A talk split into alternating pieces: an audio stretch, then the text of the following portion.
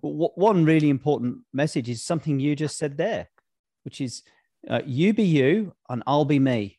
Yeah. You know what a what a great thing that you, that that is about your resilience. That's the, having the resilience to say I'm going to lead my life the way I want to lead it uh, with choice. And just because the herd happens to be heading in a partic- particular direction does not mean that I need to be a part of that herd. And oftentimes, that's the very last thing that you need.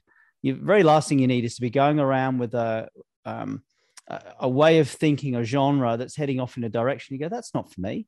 Yeah. Uh, and if, if you get trapped into that, that's when your resilience becomes eroded. So that ability to just step back and say, hey, hang on, uh, this is the lifestyle I want. This is the quality of life that I want. These are the relationships, the work, the fun. These are all the things that I want to I want to pack into my life. Uh, and, and you've got to manage some downside risk in all of that, of course. I'm sure Mhm. you did some things to manage your downside risk. So, welcome everybody to another Meet the Author. We've got a great conversation in store for you today and a wonderful guest. Gary, who do we have with us today? Well, Tamara, I'm really, really pleased that we have Ian Snape with us today. Um, Ian is co-author along with Mike Weeks of, I find, a really interesting, um, well-illustrated book. It's called Resilience by Design, How to Survive and Thrive in a Complex and Turbulent World. It is, um, I personally think it's so awesome. I bought copies for all my adult kids so they can share with my grandkids. Uh, it's that, it's that critical, I think, resilience. So welcome Ian. And, and by the way, uh, for those that know, Ian, it's what time is it right now for you? It's one o'clock in the morning here in Tasmania. One o'clock in the morning. So thank you for joining us way down under. Appreciate that. And um, thank you for those who will be able to make it now and who will be joining us later. So let's dive right into it and ask that always first question. So what made you decide to write this book? Is there a need that you're trying to fulfill? Yeah, and I, you know, if, if I'm flippant with your answer, uh, let's look at the framing of the question where you said, What made you decide to write this book? And, and the short answer is nothing made me. Uh, this it's cause and effect in that language that is it permeates through our society, doesn't it? You know, what made you do this? And and the short answer is, well, nothing made me do it. Um, but the point is that a lot of people do feel like they are made to do things. They feel like the external world or external conversations with people uh, make them respond in certain ways, particularly things like stress. We always, we, you know, you'll hear in every organization, oh, it's making me stressed, or he made me do this, or she made me do that. Or they, you know, created this system and, and I'm stressed because of it. Uh, and it's all nonsense. It's all complete nonsense. I think I, I think when you see, I guess, people that I care about struggling with stress, with decision making, with lives that they're in that they're not happy with, uh, that was the motivation for me. Uh, I could see that, and my response was, "Well, I'm going to do something about this. I'm going to tra- create a company. Uh, I'm going to write a book." Uh, and you know, the people I'm talking about are, are, you know, a lot of our clients are frontline professionals. Uh, they're in healthcare, they're police, they're correctional, uh, in correctional services. They're in those sorts of jobs where people say, oh, they're stressful jobs. Well, hang on a minute, they're not stressful jobs. Some people respond with stress, other people uh, really love their work and they don't find it stressful. Uh, so I'm really curious about that distinction between those that do and those that don't. And how do we capture that, that distinction, that ability to not be stressed uh, and to do resilience? Uh, and then how can we transfer that to everyday people, frontline professionals? We're, you know, we've, we're from a company called Frontline Mind, uh, but also everyday folks who, who might struggle with, with difficult situations uh, and they uh, would like to learn how to uh, how to experience the world differently, how to make better decisions, how to get out of lives that they find themselves in that are really not working for them. Yeah. Right. So the word resilience has, has bounced around, and I see there's different types of definitions. What what definition are are you using? I we talk about the ability to prepare. Uh, so it, it, can be, it, can be, what you can do ahead of time. It's about how you respond and how you adapt. Uh, and this can be anything from incremental changes to challenging or difficult situations, or or right the way through to a catastrophe or, or a crisis or a major upheaval in your life. So it's very much about adaptation uh, with a with a some sort of continuous sense of identity. Uh, that's what we mean by resilience. Uh, having having something that perhaps um, uh, causes you to experience or have you know having a situation that's so catastrophic that you no longer have a sense of identity that's no longer resilience. There's something else going on there.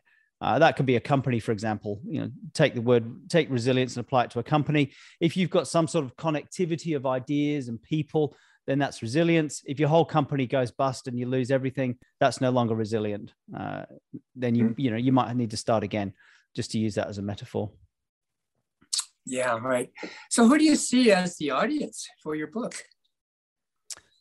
uh, I I think it can be anybody. Uh, I think ultimately, I, I guess it's people that buy books. I, I mean, I use that. I'm, I'm, being kind of frivolous there, right? But um, it is written as a book. Uh, it's written as a coffee table book that you can luxuriate in. So it's people that will go. I actually really like that old school physical. I've got a book in my hand, right? It's it's somebody who's more interested in in a book than they are a uh, a meme on Facebook that says, "Hey, this is how you do resilience in you know 45 characters and a, and a cartoon." Uh, I wanted to provide something that was deep, uh, that was connected to the literature, that was really well researched, and there was just a luxurious thing that you could open up uh, at any time. You could you could dip in for for five minutes and just read a story. You could skim it back and forth. Uh, you're attracted by the, the the graphic design and the illustrations. Uh, so so yeah, that's kind of that's kind of where I was going. That's good. well, I'll I'll say um, my my kids are saying this is an awesome book, and uh, we've got both e ebook copy as well as um, as well as the paper copy as well. So you're, but you're right. Um, you're with my wife. She likes to have that smell of the book in her hands. So yeah, yeah. I mean, I, I'm hoping it provides really practical uh, tips and tricks or just stimulates people's thinking so that they make decisions differently. Mm-hmm. And, and, and certainly, I, I, know you guys have got a particular lens around safety. Uh, this the the thinking behind this book and what we teach in really practical skills uh, is about risk. Every decision you make in your life is about managing risk and taking chances and and making that work for you. And this book is about how do you do that? Uh, how do you engage? How do you engage with risky situations uh, and and manage that. Uh, it's we were talking earlier in the in the in the preamble about the unfortunate role of the regulator, right, and how poor regulation is is at the moment, uh, particularly in North America, and it's true the world over. Uh, where there's almost very what I would call defensive decision making, right?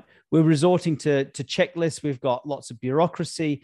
Uh, we've got lots of attempts to control what, rather than embracing emergent risk uh, in, in very proactive ways. Uh, I, I, think if I summarize it, summarize the situation, and it actually makes things less safe, uh, which is fascinating. You know, they're trying really, really hard, and the harder they try, the more they try to control, the less well able they are to manage safety.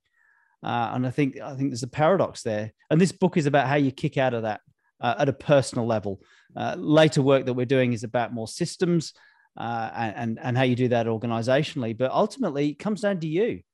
You know, you can't blame your company for not for not looking after your safety because you've got to look after your safety. And if you don't like what's going on there, you can either speak up or get out. But sitting there and getting getting wiped out is not a good option. So, if, if we're blunt. Yeah. Yeah. I, I like your statement in the book where you say the challenge is to develop context appropriate states with an intensity that matches the needs of the moment. So we talk about being emergent. Well, there you go, right there. Yeah, absolutely.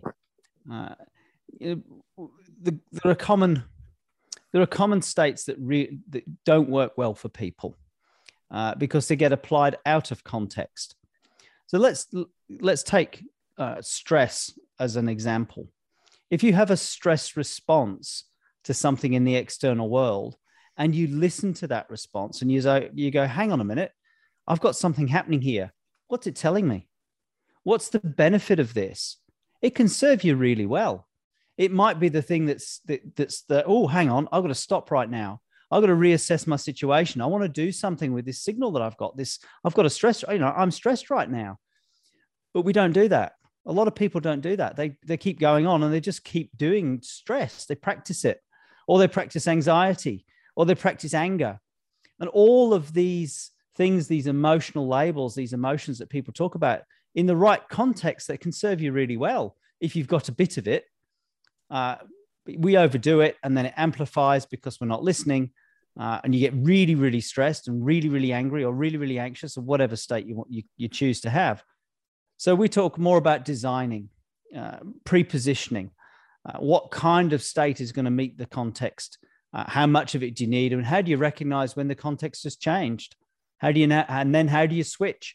How do you switch between being in a really high risk situation uh, you not, might need to be very, very vigilant, even hyper vigilant, to then switch and go home and go, actually, I don't need any of that right now. Mm-hmm. Mm-hmm.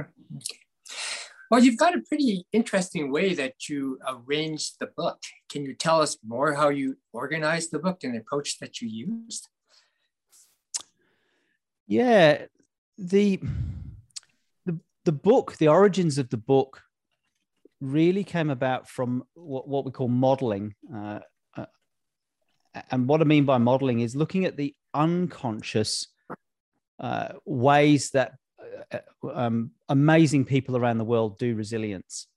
So, going right back, we started uh, modeling people in frontline agencies, uh, police, tactical. Uh, people in extreme risk environments like like the mountains, like mountain guides uh, of America or Alaska, uh, New Zealand, and from there, we identified common patterns that that that people people use. So let's say we we train a group of people. It could be uh, a team, could be 15 people, and we ask certain questions. And usually within the space of an hour or two, we'll uncover in the room about 80% of the patterns that we cover in this book. So people already have some latent uh, use of the patterns in here. They they'll talk about, oh well, I took a step back, and then you unpack what they're doing, and they're doing third position, which is covered in chapter five, right? Uh, or somebody said, oh, I had a gut feeling about this, and I listened to that, and I knew that I shouldn't keep going. And you go, okay, well, there's chapter seven. So, uh, so the structure then came about from uh, hundreds of interviews with people who do resilience really well. And then we structured it in a reasonably logical way. There's a bit more theory at the front end and a bit more practical at the back end. Uh, so we sort of front loaded some of the, the neuroscience, some of what we know uh, about the way that humans make sense of the world. And then uh, built a built a book that would go, you can go front to back. You can actually go back to front if you like. You can dip in on a particular topic. Um, but the, the really the really hard part of writing the book was every spread as you open open the book is self-contained. So you can just read two pages and they should make coherent sense. Uh, there's a couple that are that are linked where there's actually two spreads required for it to fully fully join, but no more than that. So you can dip in in five minutes and go, oh, I'm just going to be curious for a moment, and then you go, okay, now I've got to go and look after my kids or go to work or you know get back into this meeting or whatever else you want to do. So it's designed to be to dip in, dip out, front to back, back to front. Uh, and yeah, I love that idea of, like I said, luxuriating on the coffee table because I'm old school. Yeah, well, I, I, think just to share with people and maybe um, get you to salivate, you've got a great graphic at the end talking about the um, the box of chocolates. you've got 12 chapters and there's 12 different types of chocolates in there. So just just as an aside, um, I did send the, your, your, book to my to my daughter as a Mother's Day present. So I gave her a box of chocolates. I love that metaphor. I love that. Uh, beautiful connection. It was good. Um, Tafaro, I see you got your hand up. Would you like to uh, add some comments? Yeah, well, actually, uh, more of a question. Um, so, you know, I, I I personally do believe that being resilient is a personal choice. You know, when things come at you, you know stepping back and looking at what really are my options and then choosing what is best for where i want to go and we kind of discussed that in our pre-conversation in the green room and it, it kind of struck me that you know um, you were talking about like the the the world kind of gives us this subscribed view of how we should be living our life, and a lot of people tend to be sheep and continue down that road. And then you've got a black sheep who says, "No, you know, I'm going to quit my job and go live in Honduras for four or five years," right? Um, and so I, I kind of wanted to dig in a little bit deeper about the narratives that are are subscribed to us and and how is your recommendation about how to go about rewriting that narrative? Because i understand that i might have done it unconsciously hmm. but i think there needs to be a conversation about how do we do that consciously. Yeah wow that's actually a, that's actually a very deep question um, because you're linking it to the conscious and unconscious. And one of the things that's uh, it permeates right the way throughout the book, and we do make it explicit. I suspect we don't make it explicit enough, and that is this book is about the and. This is not about oh, is it conscious or unconscious? This is about how do we harmonize the conscious and the unconscious? How do we use both of those in our decision making? Uh, how do we use both of those in in identifying what the sheep are doing and am i going around am i just going along with the sheep because there's a pattern there? Am i entrained in what's going on in the thinking around me? Or in fact have i stepped out of it? Am i able to see the patterns and and, and am i able to evaluate is this working for me? Uh, and i think my personal view is you can do both with conscious and unconscious. We can pre-position uh, decision making by consciously practicing so that unconsciously we have those pat- new emergent patterns. Uh, unconsciously, we can train ourselves to kick out and just do random things and and, and shake it up. Uh, so I think I think there's actually lots to your question. Uh, my my personal view is uh, take stock, take stock of your life periodically, and this could be every six months this could be quite regular. Not, I'm not saying you know go for 20 years and then stop and then say, hang on a minute, it has my life? I'm saying on a much more regular basis. Let's just step back and say, how am I going with my relationships right now? Have I just been buried in work for six months and I've forgotten that I'm married and I've got two kids? Do they even know who I am? You know, if I'm coming in after a 60 hour week, does the dog recognize me? Or is it is it asleep and it's like, oh yeah, that guy's here, whatever. You know, regularly take stock stock of your life, look at your lifestyle, um, and and shake it up, do something different. Mike, my co-author, would be one of the most random people you could ever meet. He's the least sheep-like human uh, I've ever encountered. Uh, he he'll do any crazy thing if you if it's more interesting or or there's some opportunity in it. So, uh, yeah, em- embrace embrace a bit of randomness. I think. Yeah. Does anybody else have a question? Because I do have a follow up, but I want to give the room a chance to get in there. Do you, Peter? Go ahead. Oh, and unmute yourself, Peter.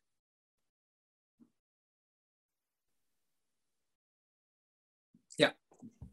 How's there that? you go. How's that? You're better. Now. Okay, good, thanks. I, I was just curious uh, what your comment at the at the first there about the uh, the stress and how you manage it when you're at work. Uh, I'm sure a lot of people get their stress from their bosses, right? And uh, uh, so you may not have that stress yourself. You know, you may be able to manage that on your own. But uh, I think uh, if we kind of really look at it, uh, you get a lot of that stress or stress pointed towards you, I guess, by other people. So I guess there's two ways of looking at how to manage that, right? Whether you manage the stress yourself, but you need to manage that stress, uh, I guess, on the, the business side of it too, and work. You know, so I guess there's two levels of stress. Would that make sense? let me play with the words there a little bit. Uh, you, you started with you get your stress from your boss. All right. This book is about you don't get your stress from your boss. Let me challenge that. Your boss might be stressed, and you've got the choice whether you take that on or not. And it's that it's that distinction, the gap between what your boss is doing, what your workplace is doing, and what your response is to that. Now, I, I, I was really picky with your language, but this is the dominant language pattern in the world. This is not just a, a random pattern that I've picked up. You go anywhere and people talk about how my boss is making me stressed or my work is making me stressed. Well, it's not. You've got choice in there. Now, there's a really important point. Let's say that your boss is really stressy, right? They're they're they're not coping with their work, whatever it might be, and they're and I think you use the word like they're projecting that at you. Uh, and then the, I think there's a few things you can do. You can step to the side. You can do a whole range of things so that that stress doesn't come to you and you don't pick it up. You can observe it. You could even help your boss. You might be able to help them by saying, "Hey, here's what I'm observing." here's the pattern I'm seeing. What can we do to work on this together so that you're not doing that? But let's say, for example, you've got the kind of boss that ain't interested in listening to that. They're stressed out of their brain. They're creating an environment that's not fun to be around. It's going to take you energy to be able to operate differently. It takes us energy sometimes to not copy the patterns around us. You've got to have a filter in place. Okay. So you need to be aware of our environment and it might be that ultimately you choose not to be in that system because it's so energetic to keep that stuff out. And we talk about a toxic environment. And sometimes that's actually quite a good metaphor. It's like I can survive in a toxic environment if I've got my suit on. But do I want to wear a suit every day, day in, day out? Do I want to work in a really toxic environment? And sometimes we might choose to. Uh, but if I'm going to work in a toxic environment, I'm going to have all the PPE in the world that I need. I'm going to be really well paid for it, and it's going to be for a short period of time. Uh, I'll go into a nuclear reactor if I've got the right kit, uh, and I'm not there very long, and they pay me a very large amount of money, right? But I'm, I'm not going to stay there very long at all. Uh, so I hope that's a useful metaphor. Yeah. Uh, Michael. Yeah. Hey, Ian, thanks for staying up late for us on this side of the. the, the oh no, I got up. I've been to bed. I've been. I've, oh, jeez. Okay, sorry. Yeah, you're. It's a super early start.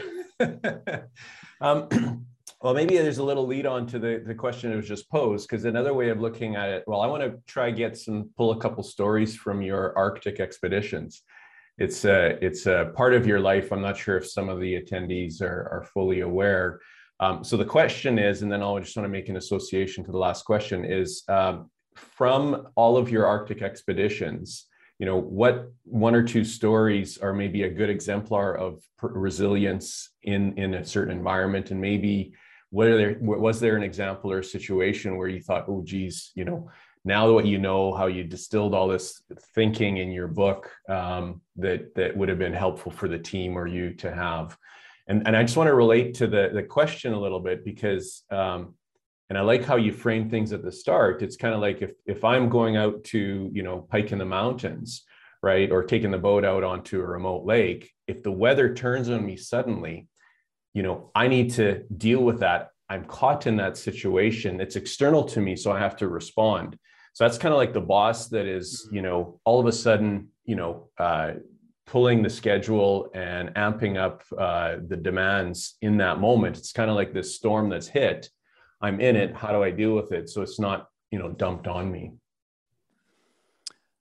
Yeah, it's a really interesting question. I, have had lots of experiences in, in polar research. I've, I've led many expeditions. I, I, in my early days, I spent a lot of time helping people in, uh, in, in the, in the challenges of, of remote work.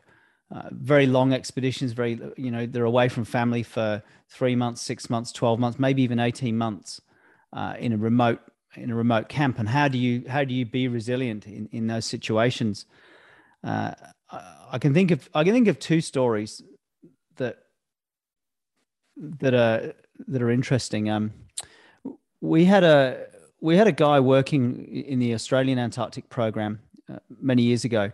Uh, his name's Rupert Summerson. He's shorter than me, really slightly built. Uh, very gentle, very quiet guy. And you, uh, he was involved in, in, in in mapping. Right, that was his. That was his, he was employed to do sort of. Uh, he in a, a, a data center, and uh, and people didn't realize that Rupert was the about the toughest, most resilient human being uh, I've met. He's ex British uh, Special Forces.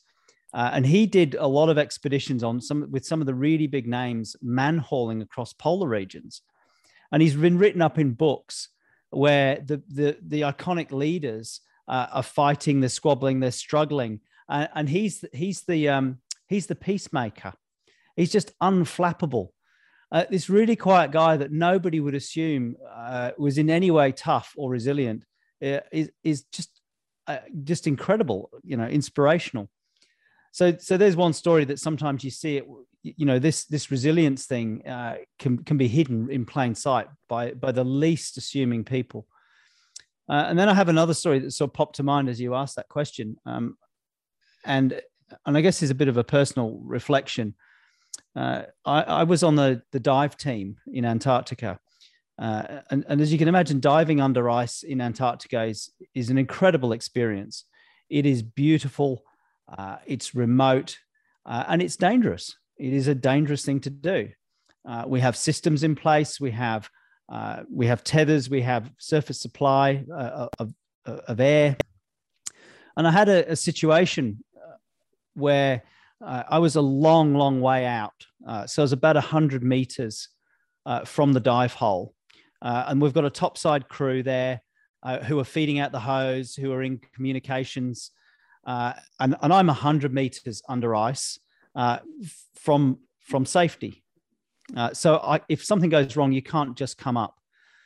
And, uh, and our comms weren't great. they were a little bit shaky on that day. and I was out here and, and my air ran out. Uh, and it was a I, had a buddy with me who was who was reasonably close but when you're under ice it's not like it's not like you're scuba diving in a warm environment where you can you can share air. Uh, it's much much more difficult to do. It's minus 1.8 you're in freezing water. If you rip your mask off your eyes are you're starting to freeze. Uh, the environment does not lend itself to to you running out of air. Um, and and there i was i ran out of air uh, unfortunately, the guy was reasonably close and he could see me. And I, I gave the I'm out of air signal. Uh, and we have what's called a bailout bottle. And this is actually quite a small bottle. It's only, you know, it's about that big. And there's only a few liters of air in there. Uh, and at 100 meters, when you've got all that gear on and you're trying to navigate your way back under this sort of iceberg like uh, terrain, uh, it, it's quite challenging.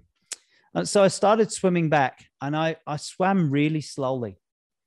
Uh, and all the way, my narrative was okay, you just need to relax here. This is, this is about relaxation. You're, you need to be so relaxed that your breathing is slow, that you're having just, just the amount of air that you need to just keep going. So I'm starting back um, really slowly, going along with this very, very limited amount of air. And then I remember thinking, okay, what happens if you run out of your emergency air? And I remember saying to myself, it's really important that you just pass out. Don't take the mask off. I don't want seawater in my lungs. I don't want to be inhaling any of that stuff, right? So I said to myself, you just need to pass out and trust your topside crew. They'll eventually haul my body out, right? I'll be unconscious, but I'll still have this mask on. I might be unconscious, but no matter what happens, there's not going to be any panicking. They just need to haul my ass out of there and then they can revive me, right? But they're not going to be able to revive me if I'm gulping air in uh, and I've got seawater that's, you know, in my lungs. So I, I share that story of one of resilience because there's two things there. The situation required deep relaxation. It required a lot of preparation and it required trust in my external support network. It needed deep trust to the point where I was prepared to go unconscious and let them sort me out. And I needed to just stay relaxed and keep moving in the right direction. If I'd panicked at 100 meters out, I wouldn't be talking to you today. Wow. Incredible. Thanks for that. Yeah. All right. Well, we let me just take you back to the book. After, after that, let me refocus you myself. one, one of the one of the chocolates you've got is chapter two, and I think we've even touched upon it already. And you entitled this sense making, and the importance of making sense of the situation. Can you just dive a bit deeper into that? What what do we need to understand about sense making? I think the essence of sense making is is acknowledging that we're not we're not like um, we're not like a camera that's able to just record uh, what we're programmed to see, if that makes sense. We are uh, we have evolved to detect patterns, uh, so we don't notice a lot of what goes on around us, but instead we are we have evolved to detect patterns that pose a threat to us. That's part of our evolutionary history. So we don't see a lot of things in the world. Now, the upsides of pattern detection are that we we're safe. We see patterns as they emerge in complex situations, mm. and I use that word very very deliberately. Um, the downside is that we can miss stuff around us as we're responding to to sense of threat, for example, uh, or, or, things that, that might be more obvious. So, so sense making then is about well, okay, if I acknowledge that we're, we're we're evolved to detect patterns, how can I use that to my advantage? How can I detect patterns sooner? How can I be aware of the patterns that are important to me, or how do I detect patterns that might be novel that I've not seen before, that have not yet fully emerged that I can use or exploit? Uh, so that's the value of sense making and and some of the underpinnings of it. I think it's super important. I think it's actually uh, being being situationally aware, and we use that word, you know, situational awareness. It's about your ability to detect patterns uh, and understand where they might be going, and acknowledge that they're patterns. They're not a fixed cause and effect uh, process in the world. They can change. You might have all the confidence you like in a in a particular in a particular pattern. It might be very stable, but if it involves humans or animals for example, it's probably still a pattern. Uh, and you might need to be a little cautious about, um, about how far you might take that. Uh, you know, I, I, often use an example of uh, the tiger from the the Roy, uh, you know, the, the, the Las Vegas stage. You know, they had this tiger been been on stage for seven years, and everyone thought they could, that, you know, its its patterns of behaviour were predictable, and it was for seven years until it bit Roy on the head one day, uh, you know, and that wasn't a great outcome for him. You know, you, you got to be alert to patterns and always keep a bit of a, a weather eye on what's going on over there. How's that pattern emerging? Let's stay alert. This is still a dangerous animal, you know? Yeah. Well, it really ties in well with your chapter seven, all about signals, right? Early detection. Um, can you tell us about how maybe we use signaling or maybe we missed early signals? I think I think paying attention to signals is is is quite possibly the most valuable thing you could learn. Uh, this can be uh, in the safety space. This is your uh, this is your sensations that alert you to risk. Mm-hmm. It could be a lot of people say, "Oh, I had a I had a feeling in my gut." Uh, and, you know, we, we've conducted this this uh, uh, interview with hundreds and hundreds of people who operate in really high risk environments. And often people say, oh, it's my gut, or it's my, uh, you know, I've got a feeling in the back of my neck, or I've got a tension across my chest, or it's my breathing, I can feel it here. And they'll often use words like heavy to signal that something's not right, that the answers actually no. Shall I progress uh, in my next course of action? And there'll be a, an involuntary movement backwards guess what? There's a signal. Unconsciously, quite often we can tell where, where somebody's going to go before they know that they're going to go there. So we're often signaling to others and to ourselves. Uh, and, and, and I expand on this with, with the notion of stress or anxiety. They, they are signals. Pain is usually a signal. Hmm. It's usually a signal to, to, to get your attention to say, hey, stop right now. Uh, I'm worried about what's going to happen to this limb. Pain is not a cause and effect because you've done some sort of damage to an area uh, and there's a, a hardwired pathway, right? There is a brain that processes the pain signal and makes sense of it for you. And it's actually an alert, it's a danger signal. It's telling you danger, danger, danger. It's not saying, oh, you've just done this, you know, carry on. Uh, it's actually alerting you. So all of these are signals uh, and, and, and, learning to, to be able to recognize what's going on and respond appropriately uh, is key, I think. Yeah, right. Okay. Any comments, questions from anybody? Tanya, oh. um, I see you've been very active in the chat now. Want to share anything? I don't know if I have anything to add. I just, I, I love this kind of thing. I mean, it, there was one um, webinar that I was on a little while ago where um, it was said that we're all actually just meerkats. I mean, watch when some watch when the fire alarm is pulled. We're not we're not self-directed. We will look around to see what everybody else is doing before we do anything because we depend on other people to guide us in our choices. Um, during uh, so this was before I knew that Omicron was a thing. Um, we went to an in-person concert where you know everybody's. Uh, so this was in 2021. Everybody's uh, vaccine passports were a thing then. Everybody had to, you know, have masks and everything. And I can remember um, being in what I felt to be a very crowded hall. I had been in this hall many, many, many times. But I, for the first time, I started to realize how many people that hall actually holds. And is there any ventilation in this place? But I watched people for standing ovations. And it was remarkable because I watched people, they were on the edge of their seat, but they'd look around. Is anybody else going to do this? And then they'd sit back down. Or if they saw hmm. somebody else do it, then they'd stand up. And I thought, this is amazing. Like, you know, if you believe that the person deserves a standing ovation, then it doesn't matter what anybody else says. Give them a standing ovation. If you don't mm. think they do, then don't. Like, you know, it's, it's, but it's not the way that most people mm. live their lives. You know, they're very dependent on others and the way that they react to things in order to discern what choice they should make. Mm. I think there's something really interesting in, in what you're saying there that, and, and I'm going to, I'm going to direct attention to a middle ground. Mm-hmm. Uh, and it's, and it's like this. I think sometimes it's really valuable to be the meerkat and detect the pattern and realize what the pattern's for. And it could be a cultural norm, like whether you're going to give a standing ovation or not. Uh, if you don't know the cultural norms in a, in a concert about when it's appropriate to, to clap and when not, you might not know the piece of work and think it's finished when in fact it hasn't.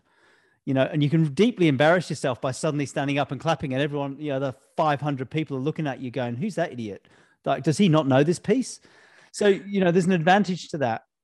And, and then there's a then there's another there's another part and, and there's a post on linkedin about two months ago and it was about a fire alarm in a hotel, and and the response of uh, I think a particular um, room or the the occupants of a room who said uh, we're not going. So the staff in the hotel had to respond to the fire alarm, and they're evacuating everybody, right? And they and this one room they just wouldn't answer. They put the people at risk. They put the staff at risk. Uh, they were they were rude. Uh, there were all sorts of uh, issues reported in this article in LinkedIn. And as it turned out, it was a false alarm. But the hotel still had to do its procedure. And of course, everybody, all the staff did a really fantastic job, apart from having to deal with these idiots who just plain refused to get dressed and go out and, and, and follow the, the safety protocol. Now, uh, I'm linking this in, right? Because sometimes it's it really pays to not to not be a sheep and go with the flow. And sometimes it really pays to, to do that. Uh, and sometimes if you don't if you don't pay attention to what's going on and follow those cultural norms, there can be ramifications. So it's not a it's not a yes or a no, and and it's about us constantly evolving and learning. So it's about us having that learning loop and saying, well, in this context, what's the right response? Is it that the, the wisdom of the crowd is actually quite wise? Or is it that the wisdom of the crowd are off on a tangent doing something really dumb that I'm just not going to follow? So you've got to have a learning loop and you've got to use evidence to constantly train yourself to make better decisions where you can both have good pattern detection, follow the crowd when the crowd's on the money, and step back and let them go when they're about to go over a cliff because they're idiots. Um, so I, I hope that's uh, I hope that's wrapped up where, where you were going there. Yeah. I, I guess I have a follow up question to this because um, I've been curious about this for a long time now. So maybe you can actually help answer this is do we know why there's some people that um, look at a situation, see the sheep going the way the sheep are going, and like, mm, no, sorry, I'm not going with the sheep. I'm going to go this direction because that makes more sense, right? Compared to those who just kind of follow in a herd mentality. Can you help understand why that is? What's the difference between the two types of thinking or people or um, I, I, can't answer a, it is a simple why why question. I can uh, I'll, I'll, provoke I'll provoke my North American colleagues and, and friends over there. I, I think that there's a a lot of training, a lot of pattern uh, entrainment in particularly in North America and Western Western culture uh, to be sheep. Uh, I think we're training people like it's the 19th, you know, 19th century industrial revolution. We're training them to operate in a factory and be a cog uh, and, and, and be subservient and do as they're told. I, I think if you go to the education system, you look at some of the rote learning and the expectations that you're going to conform and comply with a with a funnel of education and and in some cases we're literally trained to not think for ourselves. When we're trying to, to, to regurgitate facts and follow a prescription, uh, and people are trained to do it. I remember um, there was a, again, there's a popular news article, there was an interview with a woman in, in, in North America, and she was saying, um, uh, I, I, think it was actually an anti-vax um, challenge, and and I think she'd been, you know, she she bought into a whole bunch of deep cult uh, beliefs and a, and, a, and a, range of complete nonsense with with with QAnon and anti-vaxxers. Also, she was across all these different different things, and and she she she'd had something horrendous happen where her, her close family members had died because they hadn't taken appropriate precautions, and she was she was regretting this, and she was saying how how deeply troubled she was, and that she'd been taken along, and she hadn't thought for herself, and then she looked back in uh, and said, you know, something like, you know. Uh, like I, I wish I wish that God had told me the the right answer here and told me which way to go. And, and there was this this deep loop within loop within loop, expecting somebody to provide the answers for her without at any point stepping out and going, hang on a minute, I'm responsible for my choices here. Uh, and she was so, so, deeply ingrained, she had no idea that she was in this pattern. Uh, so I, I, don't know if that answers your question, but I, I, think there's something deeply troubling about what you've said. Uh, and I think it again goes very deep into education. Uh, Michael, I see your hand is up. I, I, I just wanted to make a comment, and then Michael, you hop in. The, the reason for us as health and safety professionals, I think this is very important to get our hands around, is because we say people have the right to refuse work. We say that, um, you know, why didn't anybody say that something was going on? We see um, situations in the news where people had known for a long time that something was up, but nobody stepped forward or saying anything. So mm. I do think that this is a critical piece to mm. breaking that in our profession. Michael, go ahead. Yeah, I think kind of related to that too is, um, and, and what triggered my hand to go up initially, because the, the, the chat evolved here a little, is the the notion of um, how we lean on others to help us with our sense making right? So it's there's there's a big piece of personal resilience and i love how you you you started this talk ian about us taking responsibility when we are feeling stressed we're feeling burnt out and stuff right? Like because those are a lot of a lot of that all the contributing factors are personal choices uh, but then your story, uh, the second story about how you were caught 300 meters under the Arctic, and I share that because there's some new people who joined um, without air, right? And, and how you manage that, you deeply had to not only trust, but also signal your, your mate. And, and, and if any of those sort of, if his or her sense making wasn't, awareness wasn't peaked at the right time or their attention or their distance and stuff, it could have been a, a completely disastrous result. Um, so I, I, just wanted to kind of highlight that that, that this group sensing, right, mm-hmm. uh, especially in critical teams, and I'm sure you work with uh, do all sorts of interesting work in that. Uh, but back to your re- reason I wanted to ask back to your story is how did you get caught 300 meters without air? Uh, um, it was actually 100 meters. But the oh, sorry, yeah, uh, 300 feet was in my mind. okay. Yeah, yeah, yeah. Yeah, good, good conversion. the uh, the it was a a system failure uh, on you, you essentially have a box with a number of uh, tanks uh, and the way that they were plumbed together was incorrect. There was an error uh, and i was only on one cylinder and the rest weren't connected. And whilst everyone on the top side thought that i had unlimited air uh, i didn't.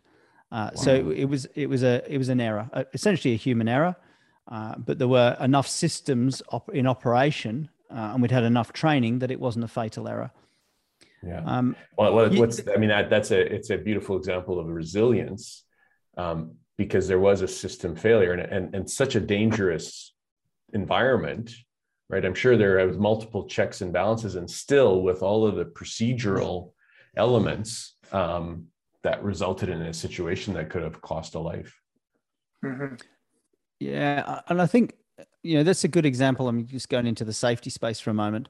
Uh, if you're going to go into environments like scuba diving under ice in the Antarctic, uh, you cannot uh, mitigate the risk to zero. You just can't do it. There's just too many things that can go wrong. The systems are complicated, uh, but there's also complex uh, emergent factors. It could be wildlife, it could be a change in the ice, it could be just a simple thing like uh, an O ring blows and suddenly you've got something happening. So you've got to have resilience, you've got to have redundancy within the system, uh, but you've got to have a, a, a, good culture where you can learn and, and have the human interactions. There was no blame in this situation. There was no shouting, there was no carry on afterwards. It was just, hey, thanks, guys. It was great knowing that you were there for me.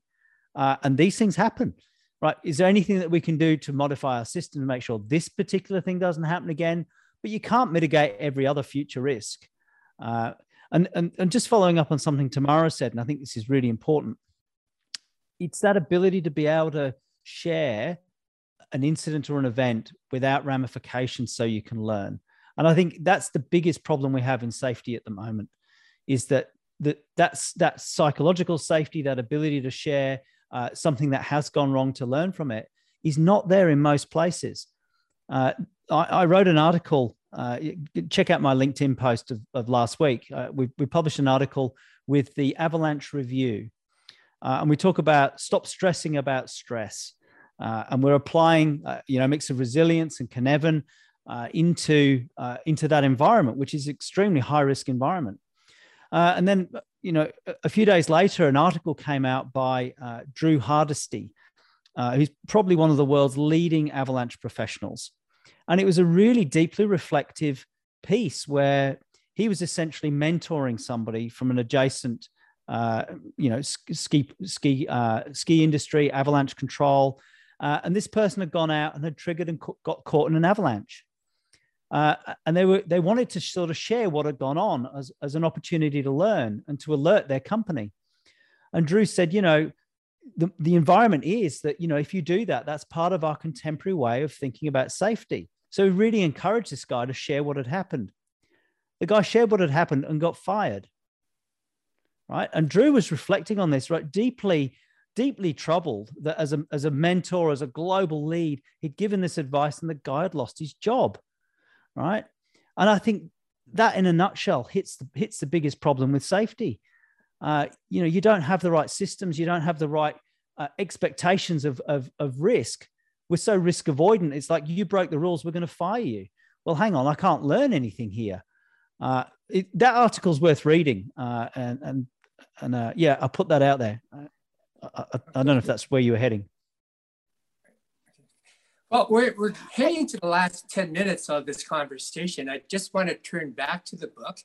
A lot of the stuff we talk about context, Ian does cover in chapter six in context. And Michael, that's where he also introduces the Cynefin framework to kind of understand what domain you're in.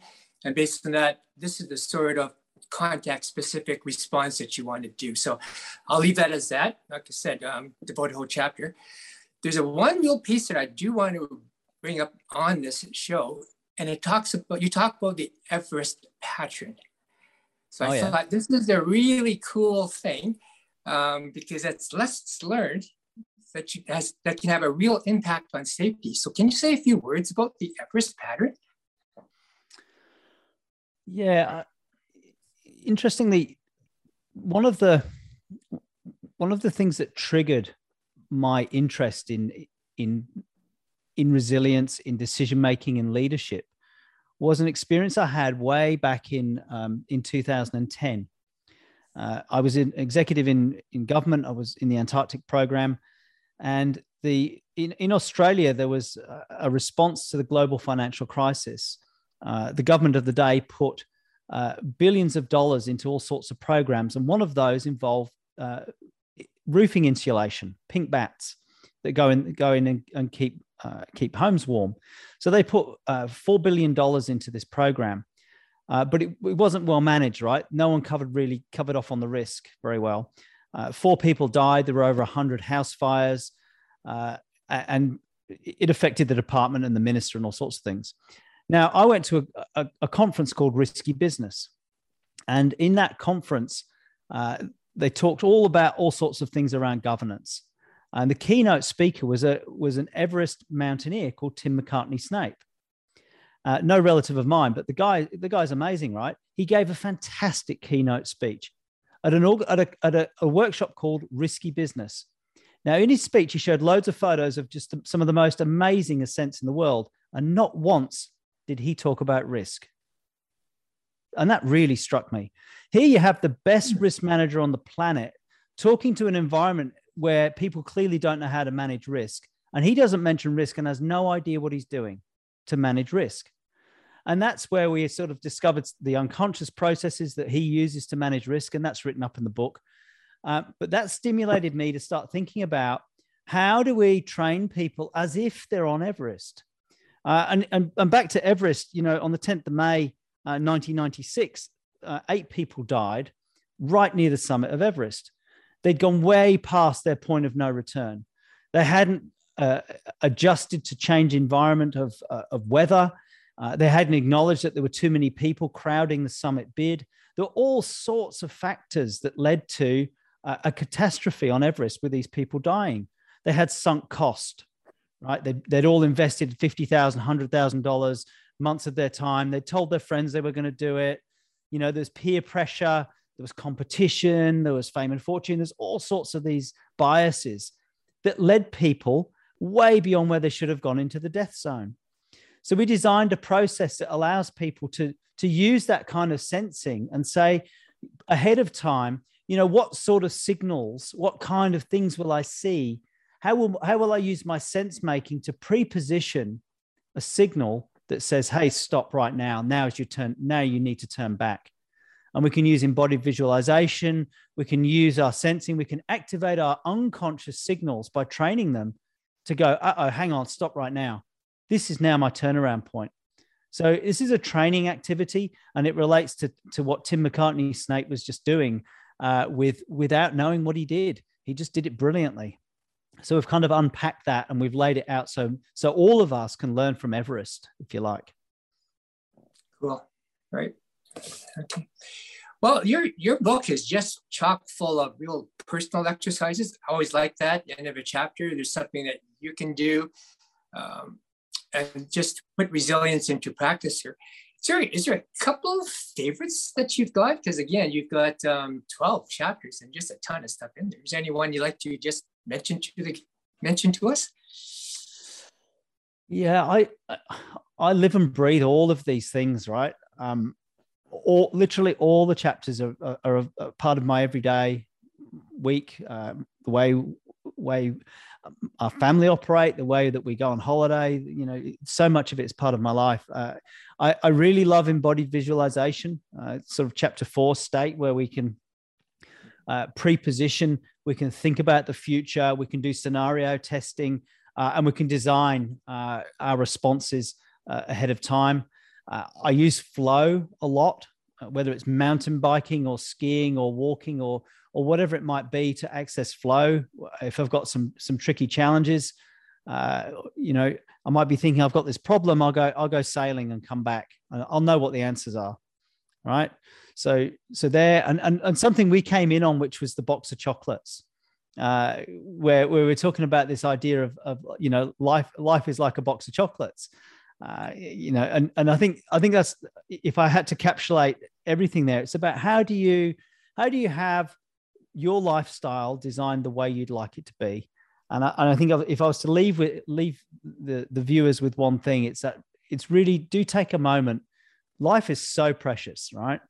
Uh, you think about this less about oh I've got to have a balanced lifestyle. You know, people talk about it like it's the scales between work and life. It's not. Think of it as a design process where you can get involved, you can be creative, take responsibility for the shape of your life, uh, for where you place your attention. Uh, and if if you're placing attention in stuff that doesn't work for you, just stop doing it and go and do something else. You know, have a have a go, take responsibility, manage your downside risk, uh, integrate your signals, put it all together, and have a lifestyle by design. And there's your takeaways for today, folks. right we could continue on this conversation. I think we need a part two. Well, we could do a part two because I think you and I only covered about a third of the questions that mm-hmm. we had mm-hmm. planned. so, so I, and I really thank you for everybody's comments in there. It just added a, just a wealth of information and knowledge, and uh, really, really great to do that. So, Ian, we may have to have you back if you don't mind starting your day earlier. Yes.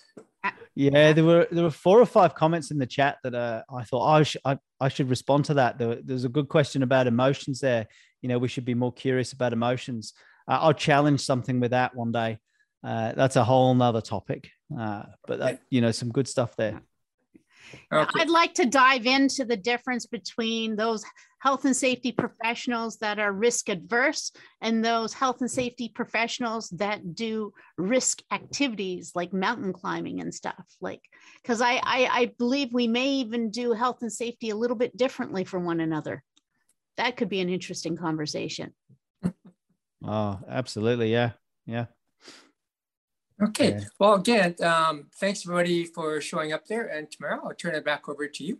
Yeah, no, thank you very much. Uh, on behalf of Safeopedia, we appreciate Ian you coming and doing this, and Gary for you hosting every single month. We love it, and everybody in the audience, thank you again for joining in and making this possible. Because without you, we wouldn't be here. Thank you. Nice to meet you Thanks, all. everyone. Bye. Bye. Bye. Bye. Bye.